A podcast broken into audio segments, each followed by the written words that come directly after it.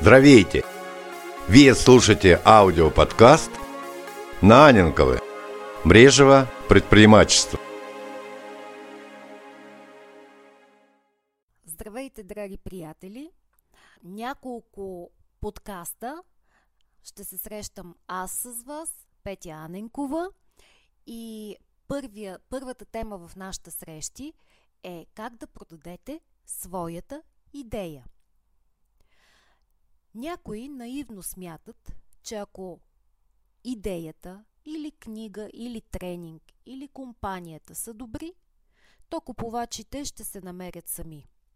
Но всичко не е толкова просто. За да продадете своята идея, най-напред е нужно да продадете себе си, тъй като именно вие сте лицето на идеята – в днешно време конкуренцията е необичайно висока, в която и да е сфера на дейност. Колкото и цинично да звучи, вие на първо място трябва да изглеждате като уникална стока, а чак след това да бъдете такава. Какво трябва да направим на етапа на подготовката? Отговорете си на три въпроса. Не бързайте да чупите главата си и да се втурвате в атака. Подгответе се преди да пристъпите към активни действия, като си зададете въпросите. Първо, какво искам? Когато нещата стигат до макар и виртуална среща с потенциален кандидат, е необходимо да намалите нивото на своите очаквания от максимум т.е. това е нещото, което искам да достигна в крайна сметка, до минимум. Това, което планирам да постигна днес. Поставяйте си реални, малки цели, чието последователно достигане ще доведе до глобалната цел. Следващия въпрос. Какво те искат? Проведете изследвания на интересите на своите кандидати – изяснете техните потребности, които по-рано не са били удовлетворени и помислете над това, по какъв начин вашата идея ще може да им помогне за тяхното удовлетворяване. Следващ въпрос. Какви са техните очаквания? За да продадете някаква идея, е необходимо не просто да съответствате на нивото на очакване на кандидата, а да го превъзхождате. Ако вие сте готови да дадете повече и да направите нещата по-добре, даже отколкото те са в състояние да си представите, ето това означава да надвишите нивото на очакванията на кандидата. Измислете отговори. Мнозина така се увличат в подготовката на своята встъпителна реч, че забравят, за такава важна част от общуването, като диалогът, който непременно ще последва след монолога. По-просто казано, кандидатите обязателно ще задават въпроси. И за да може вашите отговори да звучат добре, подгответе ги предварително. Помислете за това, какво може да попита кандидатът и какво вие ще му отговорите. Обедете се, че вашата идея може да бъде важна за кандидата. Степента на нейната важност намира своя израз в това, доколко добре тя се запомня, доколко е ясна и доколко силно е способна да измени представите на кандидата за определени аспекти от неговия живот. Какви са етапите на действията ви? Първо, Определете си правилно време за срещата. Най-добре е да определите среща в сутрешните часове или около обяд. Уморен човек, както впрочем и гладен човек, не се отличава с особена доброжелателност. Второ, намерете си партньор. Презентацията на вашите идеи ще звучи по-добре, ако редом с вас бъде човек, способен да играе ролята на наблюдател. продължение на времето, докато вие разказвате за своята идея, вашият съюзник ще следи за реакциите на кандидата и след това, след като вие завършите, ще постави своите забележки.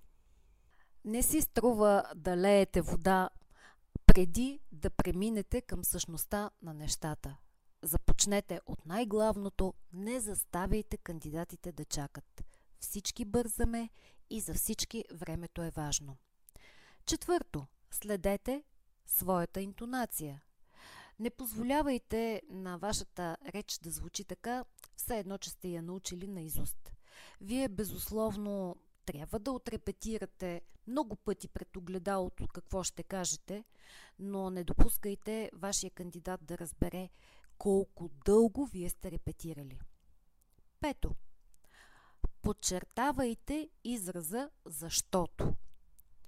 Обязателно направете акцент върху причините за това, защо следва да се направи дадено нещо по един или друг начин. Фразата ние трябва да постъпим така и така звучи като директива от ръководството. Но фразата ние трябва да постъпим по еди какъв си начин, защото звучи като предложение от равен по статус. Шесто. Намерете общ език с кандидата. Добре би било, ако преди началото на разговора по същество, вие размените поне няколко фрази на общи теми, така да се каже за живота за семейството, за децата, за хобито, за местоработата на вашия кандидат. Всичко това може да бъде тема за ненатрапчив първи контакт, малко по-личен и а, това ще доведе до предразполагане на кандидата към вас, което несъмнено ще ви бъде от полза. 7. Разкажете му защо. Обяснете на своя кандидат за това, защо именно за него е важна идеята и какво ще му даде, когато тя бъде реализирана. На човек му е по-сложно да каже не, когато чувства, че това е нещо важно за него и че той се нуждае от него. Осмо. Не се бойте от въпросите. Не се паникьосвайте и запазете самообладание, даже когато чувате неудобни въпроси. 9. Нека вашата молба бъде проста. Максимално непротиворечиво и разбираемо за кандидата формулирайте това, което искате от него. Не го заставяйте да си напряга мозъка, за да разбере какво е необходимо от него. 10. Направете съгласието лесно. Направете всичко за това, кандидатът лесно да каже да. Покажете му прости действия, благодарение на които той може да реализира вашето предложение. С една дума, избавете го от мисли за някакви сложни неща. 11. Не губете присъствие на духа, даже ако ви кажат не а често ще ви казват не. Съвсем няма да е добре, ако след вежлива беседа вие, например, устроите публичен скандал. 12. Погрижете се за красивия завършек на срещата. Помнете и най-дребните неща, даже направени или казани в, на самия финал на срещата, може да развали впечатлението за вас.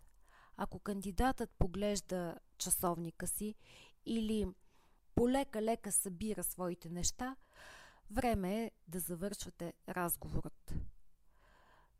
Независимо от изхода на срещата, е необходимо да се разделите със своя кандидат вежливо и с усмивка. 13. Напишете благодарствено писмо. Това е нещо, повярвайте ми, което никой не прави – момента, в който вие се върнете вкъщи, напишете и изпратете по електронната поща на кандидата благодарствено писмо. Разбира се, ако имате неговата електронна поща. Кажете му, че периодично ще му изпращате полезна информация.